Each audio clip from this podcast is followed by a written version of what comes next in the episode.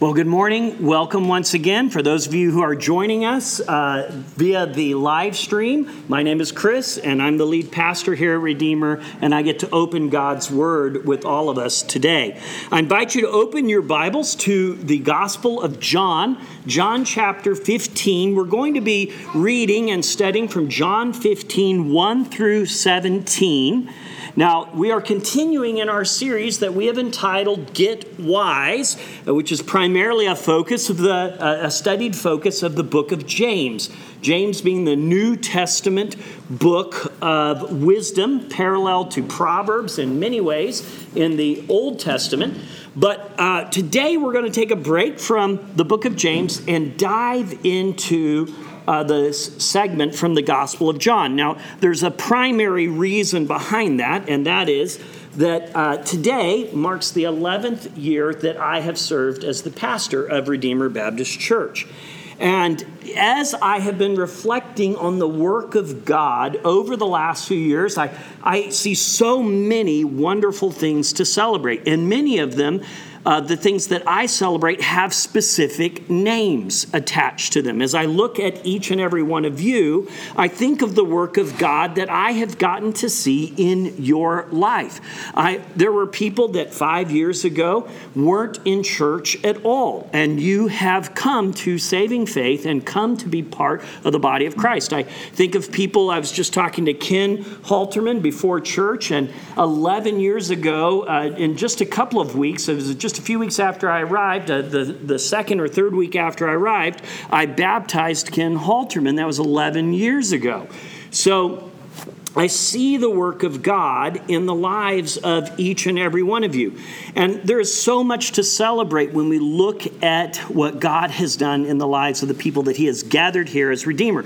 And that includes people, of course, who have gone on to the Lord or people who have moved out of state, many beloved friends and and pastors and servants of the Lord have come and been part of the work of God here in the last 11 years, and then they've, they've moved to other places or they've gone home to be with Jesus. And then I, I, as I'm celebrating all of that, I also recognize that there has been times of tremendous challenge at different points in our church's life. And the last three years in particular have been very challenging. If you look at the life of our church from the summer of 2019 through this, this summer, you know that there have been some losses that have been painful. Friends that we have loved that have moved on to other bodies of believers, and we wish them and well and want to see the work of God grow, but we, we miss them. We miss our friends, right? And, and we hurt because we don't have the same connection that we had before. We think of goals and dreams and plans that we had, but COVID derailed so many of those plans and dreams. Uh, you might remember that it was just three years ago when this whole room would be transformed. There would be a stage drop down in the middle, and we would be facing over there on that other side. And we would have a band and a T wing, and there was a drum set, and there are all kinds of crazy loud speakers and stuff. And, and as we just talked about earlier, we're down to a very simple setup this summer, right? So we have great things to celebrate and rejoice in. And there are also things that, in our situation, in our circumstance, that we lament. And lamenting is not unbiblical or ungodly. In fact, it's part of a healthy relationship that we are called to have, each of us individually and corporately, as the people of God. And so, as I reflected on the work of God that I've been privileged to be a small part of here at this church, I wanted us to come to the Gospel of John, and there in verses 1 through 17, I want us to reflect on some aspects of wisdom that will keep us in that place where we can simultaneously celebrate and rejoice in all the good that we have seen God do, and also recognize the not yetness of the world that we live in. Jesus came and inaugurated his kingdom, And he has gone and ascended to the right hand of the Father, where even now, crazily, he is praying for us and praying for this worship service and for each and every one of you right now. But we long for that day of fulfillment when we see the kingdom of God completely fulfilled in this world, right? We long to see that kingdom come in so many ways in our community. So we want to keep ourselves in the place of understanding there is much to celebrate, and there is also, as long as the Lord sees fit, much for us to continue to do and to pursue in this world. And I think there's probably no better place for us to go right now than to John 15, 1 through 17. Let's read. Jesus speaking says, I am the true vine, my Father is the vine dresser. Every branch in me that does not bear fruit, he takes away, and every branch that does bear fruit, he prunes, that it may bear more fruit. Already you are clean because of the word that I have spoken to you. Abide in me, and I in you. As the branch cannot bear fruit by itself unless it abides in the vine, neither can you unless you abide in me. I am the vine, you are the branches. Whoever abides in me and I in him, he it is that bears much fruit. For apart from me, you can do nothing. If anyone does not abide in me, he is thrown away like a branch and withers, and the branches are gathered, thrown into the fire, and burned. If you abide in me, and my words abide in you, ask whatever you wish, and it will be done for you. By this, my Father is glorified, that you bear much fruit, and so prove to be my disciples. As the Father has loved me, so have I loved you. Abide in my love. If you keep my commandments, you will abide in my love, just as I have kept my Father's commandments and abide in his love. These things I have spoken to you, that my joy may be in you and that your joy may be full. This is my commandment that you love one another as I have loved you. Greater love has no one than this, than that someone lay down his life for his friends. You are my friends if you do what I command you. No longer do I call you servants, for the servant does not know what his master is doing, but I have called you friends, for all that I have heard from my Father I have made known to you. You did not choose me, but I chose you and appointed you that you should go and bear fruit, and that your fruit should abide, so that whatever you ask the Father in my name, he may give it to you. These things I command you, so that you will love one another. And this is God's holy, inerrant, and eternal word. May He add His blessing to its reading and its proclamation. The night that Jesus was betrayed, his disciples are sent to create a Passover dinner in an upper room. Jesus, knowing all that is going to happen and knowing that the Father has entrusted to him all of his power, comes into the room and takes the role of the chief servant, strips himself down, and washes his disciples' feet. Then he proceeds to un- help them understand that everything that the Jews have celebrated for thousands of years at this point is about him that this Passover meal, where there's a lamb that is sacrificed and blood that is put over the door, is about him, that he is the substitute that God has been telling them to look for. He is the promised Messiah. And he says, My body is going to be broken for you, my blood is going to be poured out for you. And his disciples realize that all of their dreams that they thought were going to climax in him becoming king that week are likely not to occur. He sends Judas out at his command to go and betray him. And now the hours are short. By dawn, he'll be arrested, brutalized, beaten, mocked, spat upon, and humiliated. he will be hung before sundown of the next day.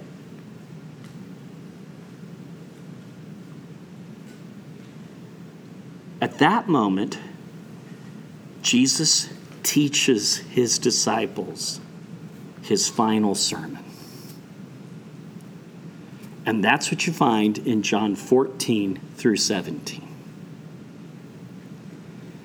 And in the middle of it, in the things he most wants them to remember, you have this passage that I just read to you John 15, 1 through 17. Jesus is in the final countdown. He understands that their faith is on the line. He has prayed for them that the Father will sustain their faith. And he says, Here's what you need to know before you see me die. Here's what you need to know before that silent Saturday comes. And here's what you need to know before and during and after I come out of the grave. It's no wonder that we're so blessed by the Holy Spirit to have John record in detail that sermon. Do you see the already and not yetness of the moment the disciples are in? Because that's what I want you and I to grasp. If we are going to live as a church body, in the wisdom of God, we need to see as the people of God, just like the, that small group of 11 men and a handful of others, probably a handful of other women. We know there was a, a young boy who would likely be John Mark, who would write the Gospel of Mark, who was apparently there that night. So there's a small group of people. What does Jesus tell them when his kingdom is on the line? What do you need to know to be wise? Maybe that would be fitting for us as we think about our 61st anniversary as a church and what God has for us in the future. What does the Lord require of us? Four things that you're going to see. He wants us to abide. He wants us to abide. He wants us to believe. He wants us to enact. And I'm going to talk about why that word is so important. And He wants us to enjoy. Abide, believe, enact, enjoy. Got it? So let's talk about this abiding thing. Jesus uses that word over and over again. It's the best translation. Some English translations try to use the word remain. It, just doesn't catch the full essence of the word abide. And, and so when you go to John 15 4, Jesus says to his disciples, Here's what I want you to do, guys. No, Peter, I don't want you drawing out your sword and whacking people's ears off. I have legions of angels that will come down if I need them. I don't need you to enact my kingdom, Peter. I want you to abide, he says in verse 4. Abide in me, and I in you. The word abide meaning remain, yes, but also stay locked in. It means to rest, to not move on. Jesus is saying to his disciples here's the most critical thing you can do don't move past me. Don't move out of me. Abide in me and make sure that I'm abiding in you, that I'm staying in you. This is the climax of Jesus' invitation to come to him, right? Isaiah had, had spoken these words to the children of Israel that this Messiah would come and he would have these great invitations, things like, Come to me if you are thirsty. Jesus has just repreached that sermon that very week. Come to me if you're thirsty and longing and, and hurting. Isaiah's invited people who say they, they need someone to figure out life. He said, Come to me and reason, and your sins, which are like scarlet, will be made white as snow. Jesus has said, Come to me when you're tired and weary and broken. And over and over again, we heard this in our whole series that we did on the invitations of God, right? Jesus is saying, Come and then stay right there. But it's, it's through me that you get to be with God. In fact, in John 14, right before John 15, in the same sermon, Jesus says to his disciples, I am the way, the truth, and the life. No one comes to the Father except through me. I want you to come to God. You can't abide in something that you haven't actually come to. Right? You have to come there first. And any person who comes into the presence of a holy God, as Isaiah himself understood, and as the people who got around Jesus figured out, Simon Peter dropping to his knees and saying, Lord, get away from me, I'm an unclean person. God is holy. His son, Jesus, is perfectly holy and sinless. So when you come to God, you have to be cleansed by that God. Earlier that night, Jesus is going to wash their feet. And then here in the sermon in John 15, he says, You are clean because of the word that I have spoken to you. He has spoken a word over the lepers and made them clean. He has spoken a word over the people who have been uh, cut out of the community of Israel because of their sins, and, and somehow they're brought in. And now he says to his disciples, I've spoken a word over you. You are clean. Earlier that night, Peter didn't want to have anything to do with Jesus washing his feet. Jesus said, Unless I wash you, you don't get into the kingdom. Peter's response says, Well, then wash me head to toe, Lord. And he says, Well, I've already washed you. It's not really the point. You're kind of missing the lesson here, Peter. If I don't wash you, you have no share with me. And then at the supper that night, He's just given them the object lesson. He said, This is my blood, which is poured out for you for the forgiveness of sins. Right? So you come to God, you come to Him to be cleansed of your sins. You come to Him with an open spirit to have your life opened up to Him. Jesus uses this analogy in John 14 and John 15. He says, John 14, 23, if anyone loves me, he will keep my word, and my Father will love him, and we will come to him and make our home with him. Do you know the invitation to the Christian life is not primarily about a get out of hell free card? It's an invitation to live in relationship with the God of the universe like you were actually created for. And Jesus says, You come through me, and I get to come into your life and make my home with you. Me and the Father. That's why John, in his great vision of Revelation, writes these words as he sees Jesus doing the same thing again. Behold, Jesus says, I'm standing at the door and knocking. If anyone hears my voice and opens the door, I will come in to be him and eat with him, and he with me. So when Jesus is saying abide, I hope you get what I'm trying to get us to. He's saying, Come to me, be cleansed by me, and open up your life to me. I want to come into your life. I need to set up house where you are. He wants to indwell us, and He wants us to indwell Him. That's the intimacy of this relationship. Now, this is not some distant thing. This is people, you know, you, you, we get this sort of experience when you actually have to live with somebody that maybe you didn't necessarily like, you know you get a roommate or a spouse and you haven't had this had to you know when you control space all on your own it's very different right all of a sudden you get into arguments about which way the toilet paper roll goes right and which and, and who used whose towel and what got left on the bathroom sink. Why are you two laughing down there in the in the, the, the new couple zone? So so yeah you get into these discussions about this. When you come to live with somebody you enter into a new type of intimacy. In John 14 20, Jesus says, In that day you will know that I am in my Father, and you will be in me, and I will be in you. That's the kind of intimacy that the word abide is talking about. Guess what? Jesus says, I'm going to come into the house of your life and you're going to be in me and I'm going to be in you. It's this language of dramatic unity.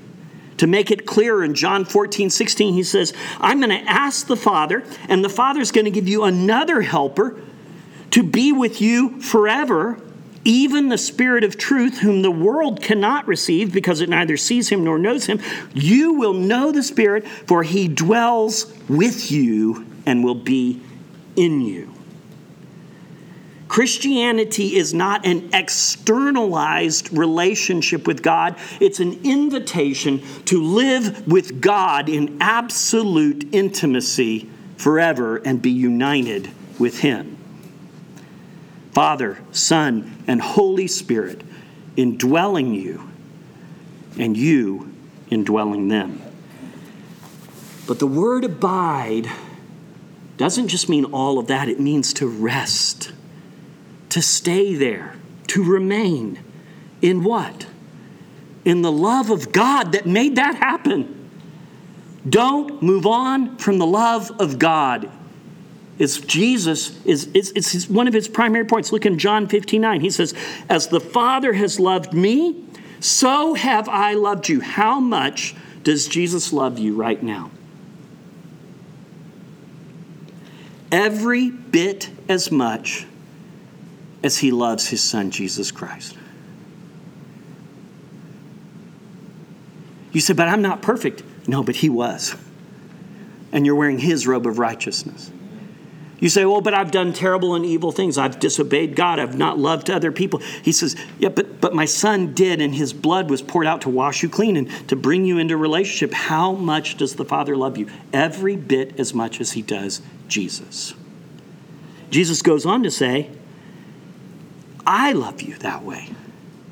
Abide in my love. Stay in the love of Jesus. The world, other people will try to convince you that you are not loved by God.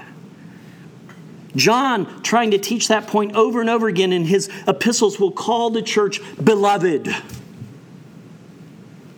Beloved. That's your identity. Who are you? I am someone who is loved by the holy, infinite creator God of the universe. That's who I am. He goes on, John 16, Jesus says, The Father Himself loves you because you've loved me and have believed that I came from God.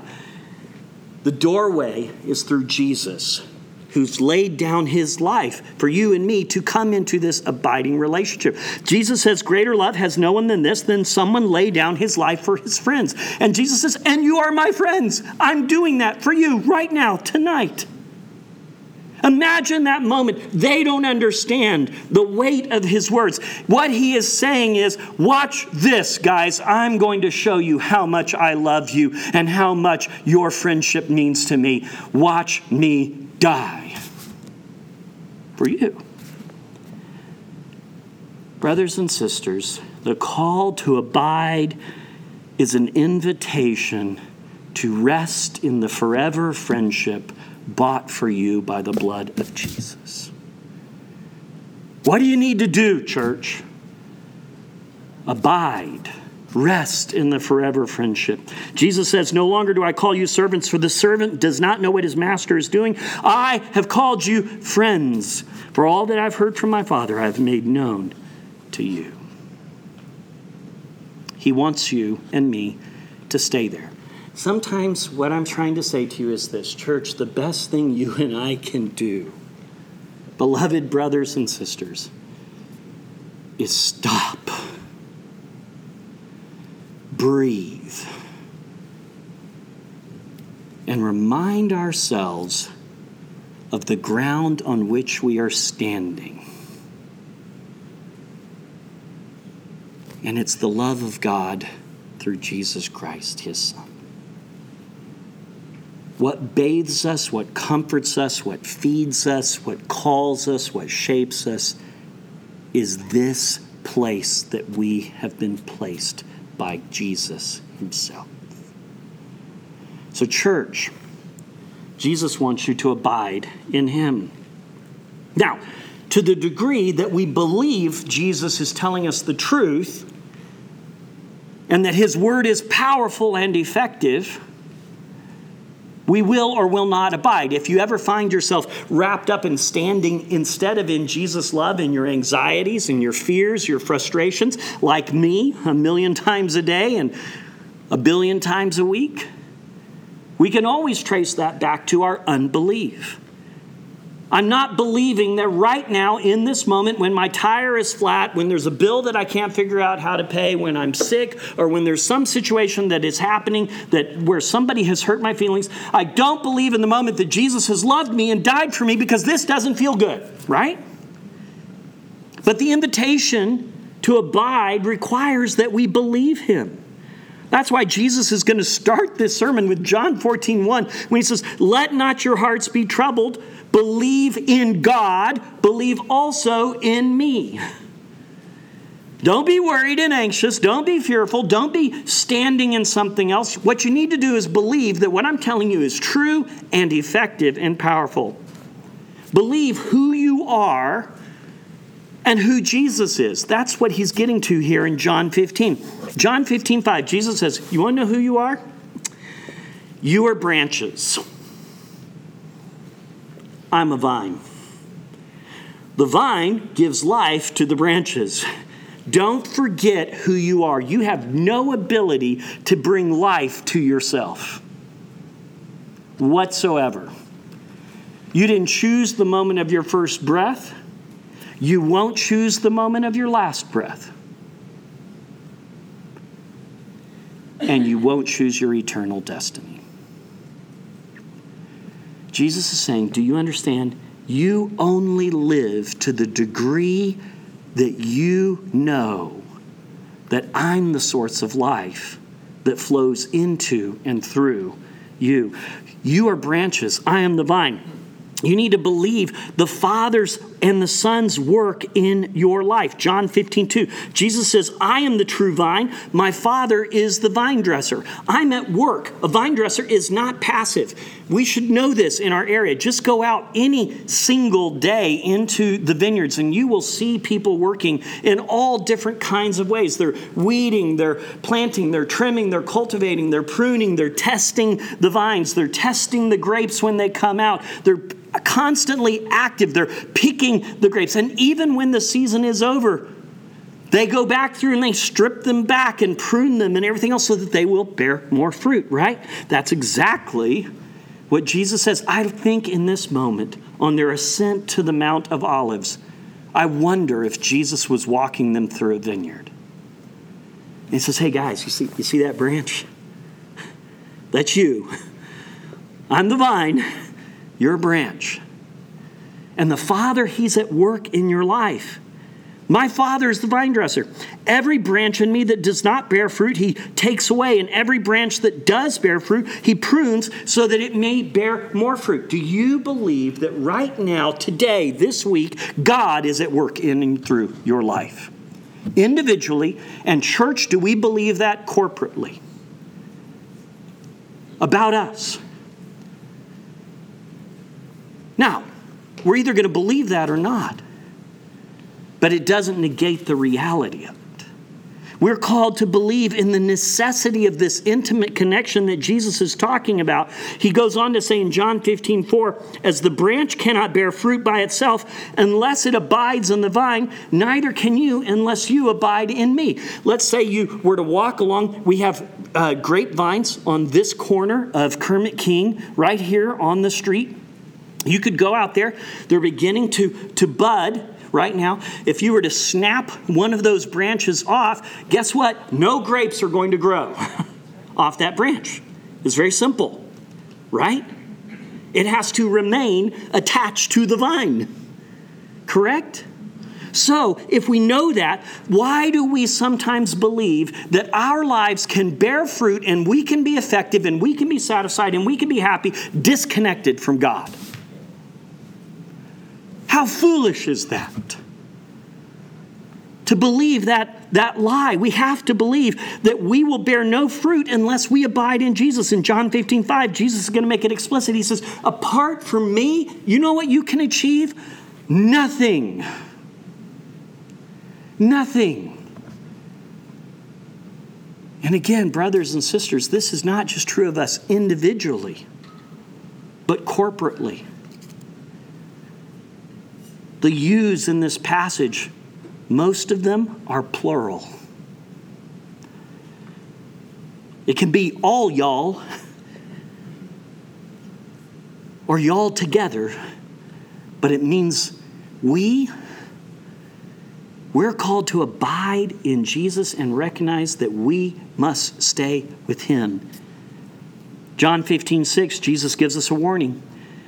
He says, If anyone does not abide in me, he is thrown away like a branch and withers. I, I picture as Jesus walking up the hill through that vineyard there, uh, that he sees a, a, a bunch of branches that have been pruned off. And they're withering there, getting ready to be part of the burn pile. And he says, uh, you know, if you are part of this that's been gathered up, you'll be thrown into the fire and be burned. There is a consequence for a life that is disconnected from the God who gives all life, and that is death. So, do we believe that for ourselves, for our neighbors, for our friends? That no matter how happy, how wealthy, how powerful, how effective they seem, that what they are living is not real life, it's death if they're not in the Father and in the Son. Do you believe the desire and plan that God has for your life and for your church? John 15, 8, Jesus said, Here's my plan. You want to know how the Father's going to get glory? By you bearing much fruit and proving to be my disciples. This is how God's plan in this world works that He calls you individually into His family by faith, through grace, you become His child. And He says, And I've got a plan. And that's from the Father to be glorified in your life. And you do that by bearing fruit. Furthermore, he gives us a promise, a certainty of God's work that he wants us to believe. Are you certain that God will bear fruitful work in your ordinary life?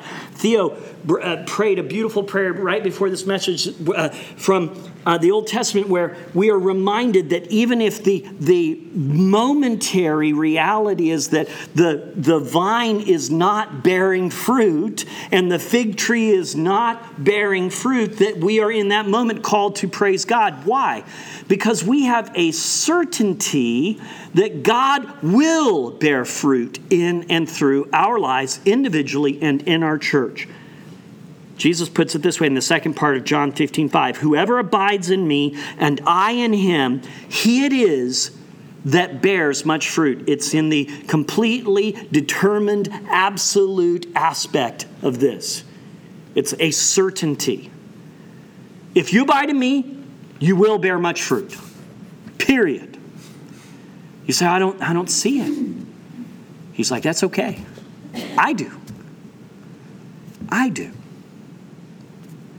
Do you believe these things?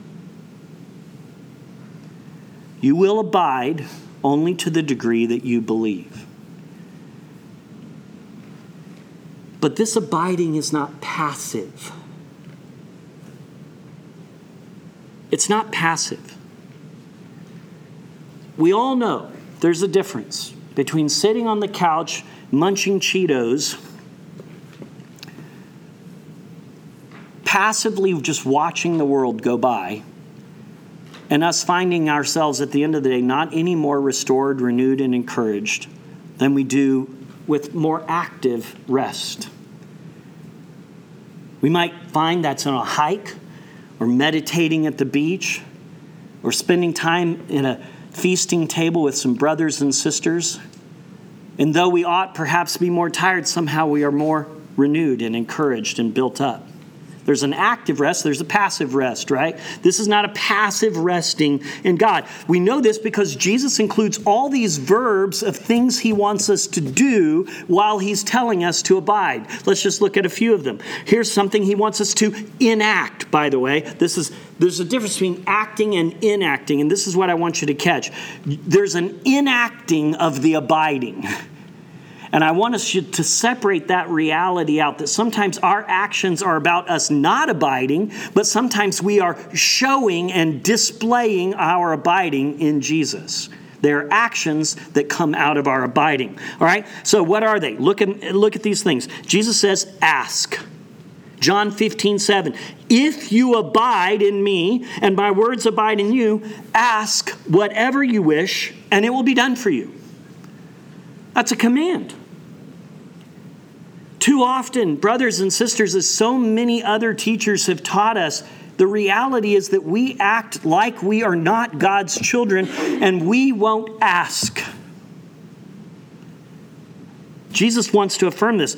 He says this here in John 15. In John 14, he said, Whatever you ask in my name, this I will do, that the Father may be glorified in the Son. If you ask me anything in my name, I will do it. That's John 14. John 15, we've already looked at. John 16, Jesus says, Truly, truly, I'm saying to you again, three times in this sermon. Did you guys catch this?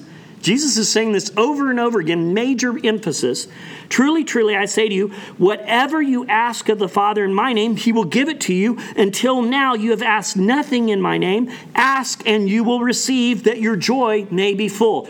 The abiding that we are to do in Jesus does not lead us to passivity, it leads us to ask God to do great and mighty things in our lives and through our church. One of the marks of an unhealthy and dying church is they ask God to do nothing big. A church that asks God for nothing gets exactly nothing that is of God. So we ask. Here's another verb. Jesus says, keep. Keep, the, the word meaning guard, follow, or cherish, hold to it. In the same way that you keep your children close to you and you value them and you love them and you protect them. Here's what he says Keep my commandments. Look in John 14, 15. You find there Jesus saying, If you love me, you will keep my commandments. John 14, 21. Whoever has my commandments and keeps them, he it is who loves me. John 15, 10, from where we read earlier, If you keep my commandments, you will abide in my love, just as I have kept my Father's commandments and abide in his love. And then John 15, 14, Jesus says, You are my friends if I do, if you do what I command you. Church, we find ourselves abiding to the degree that we are obeying. Don't assume you're abiding in Jesus if you aren't obeying Him. We want to have that intimacy, that connection, but we want to go and do our own thing. No, no, no. That's walking outside of the house. That's not letting Him indwell us. So we ask and we keep. We have to go back to John 14, but you see there that Jesus emphasizes this when he says, I'm calling you to serve. John 14, 12, Jesus says, Truly, truly, I say to you, whoever believes in me will also do the works that I do. Did you catch that?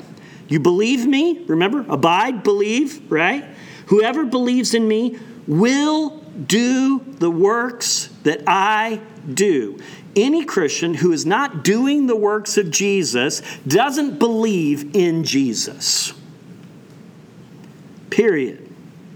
And then he says something crazy. And greater works than these will he do. Because I'm going to the Father. I'm going to the Father. I'm going to intercede. I'm going to send the Holy Spirit to indwell you. I'm going to do all of this so that the world will see greater works than Jesus has done. Well, what were those works? We are to serve like Jesus. Go to Matthew chapter 4. You'll find one place where we see Jesus doing. What, what is Jesus doing for three years prior to this moment? He's teaching in their synagogues, he's proclaiming the gospel of the kingdom, and he's healing every disease and every affliction amongst the people. He goes amongst the hurting, the broken, the oppressed, and he brings them good news. He binds up the brokenhearted, he brings the sight to the blind, he restores the lame and sets free the captive captive. Church, Jesus said, if you believe in me, you do what I do. And you'll do greater. And because we do it unto Jesus. Go to Matthew 25. You have there the picture of Jesus saying that at the end of time, two groups of people will be separated like sheep from goats, right? And the, the sheep are the ones, he says in Matthew 25, 34, he says that they are the ones who went to the people who were hungry and gave them food. He went to the people who were thirsty and gave them drink. They went to the people who were strangers and welcomed them. They practiced radical hospitality. They went to the people who were naked and they clothed them. They went to the sick and they brought them healing and visitation and care and compassion. And they went to the people in prison and here's the thing the sheep look around, they go, When did we do all of that to you, Jesus? And he says, Every time you did it to one of the least of my brothers, you did it to me. So, we ask, we keep, we serve, we love. We love. Over and over again in this sermon, Jesus says to his disciples things like this John 13, 34, A new commandment I give to you that you love one another just as I have loved you. You also are to love one another. John 15, he repeats it in verse 12. and verse 17, this is my commandment that you love one another as I have loved you. How much are you to love the person next to you? As much as Jesus has loved you. You say, yeah, but they smell or they are different from me or gosh, they voted differently from me or they I don't like this or that aspect of them. guess what? Do you think Jesus likes any of you? you think you don't smell to him? You think that you aren't different than him in all of his holiness? All of us have received an undeserved love, and that love must characterize the lives of the people who are abiding in Jesus. John 15, Jesus says, This is my commandment that you love one another as I have loved you. Verse 17, These things I command you so that you will love one another. How do we enact the abiding? How do we demonstrate the reality of our faith? We ask, we keep the commandments, right? We serve and we love. And then go to John 15, 16. Jesus says this You did not choose me, but I chose you. By the way, that should just blow you away. Don't be thinking you authored your own salvation. Before eternity began, at the beginning of all, before the world began, I should say, Jesus had written your names in the Lamb's book of life. He chose you, He purchased you with His blood. He says, You did not choose me, I chose you. I appointed you. You were chosen and appointed to do what? To go and bear fruit. The kind of fruit that abides in the Father so that whatever you ask the Father in my name, he may give it to you. Brothers and sisters, we have been sent. After the resurrection, Jesus is going to breathe on his disciples and he's going to say, My wholeness, my peace, my shalom be with you. As the Father has sent me, even so I am sending you. In the same way that God sent his Son into the world, he sends his children, the abiding ones, into the world to bring wholeness and peace. We come with the same good news that Jesus proclaimed. It's not different. Jesus ministry we find recorded in the Gospel of Mark, Mark chapter 1, verses 14 through 16. John gets arrested. Jesus inaugurates his public ministry. He comes proclaiming the good news of God. What's the good news of God? That God's Messiah has come, the kingdom is fulfilled, the time of God is at hand. Repent and believe in the good news. That's the message we bring to the world. Abiding people understand that the only going we do is into the world that the world might know that they can abide in the Father. Isn't that shocking? We go to bring the kingdom. We don't do it on our own because we're empowered by the same Holy Spirit who indwells us. John 15, Verse 26, Jesus says, When the Helper comes, whom I will send to you from the Father, the Spirit of truth, who proceeds from the Father, he will bear witness about me. And you also will bear witness, because you have been with me from the beginning. The abiding that we are called to as a church is always missional. 11 years ago, when I came to this church, there was a mentality that dominated the reality of the church. It was fed through self centeredness and narcissism. I praise God that spirit is not here. But the mentality was one of a chapel, a place for religious activity with no sense of mission to the world. Don't misunderstand this kind of abiding and believing that we are called to. It is not passive.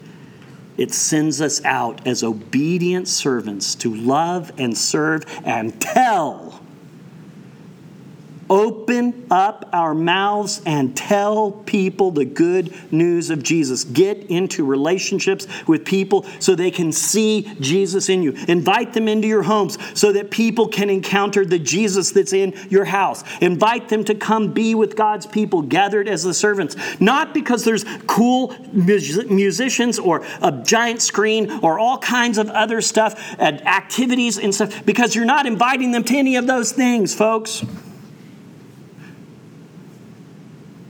You're inviting them to encounter the good news of Jesus Christ.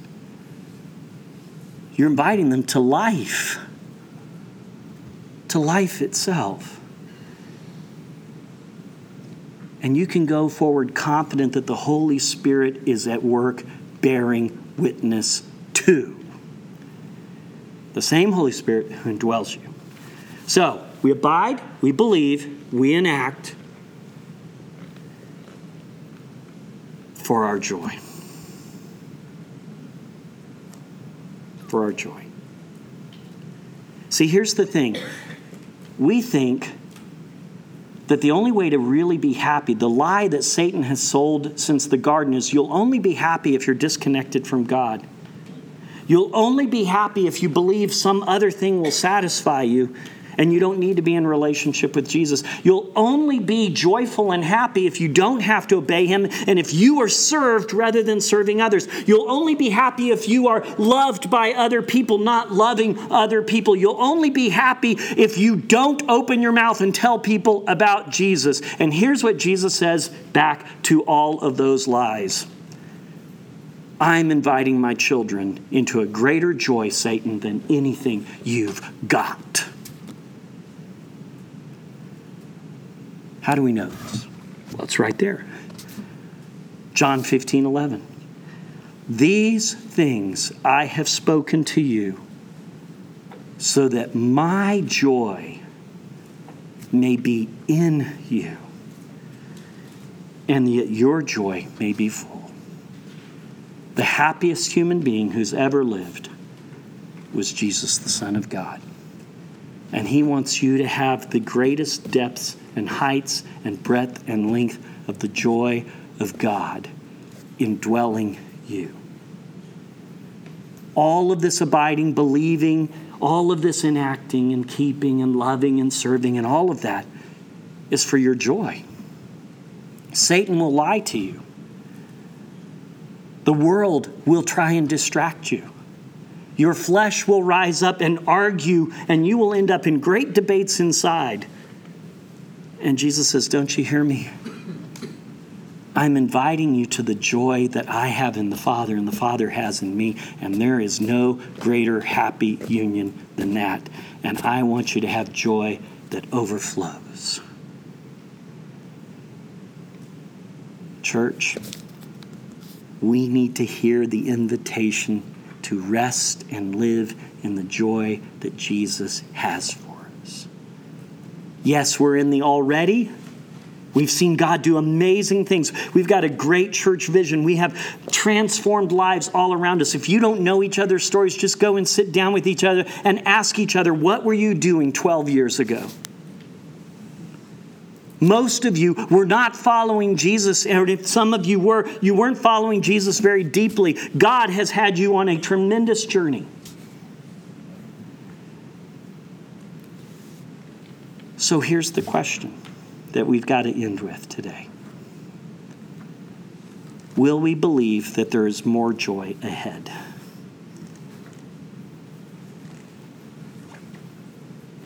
Or will we draw in, disconnect, not fulfill all that Jesus has for us?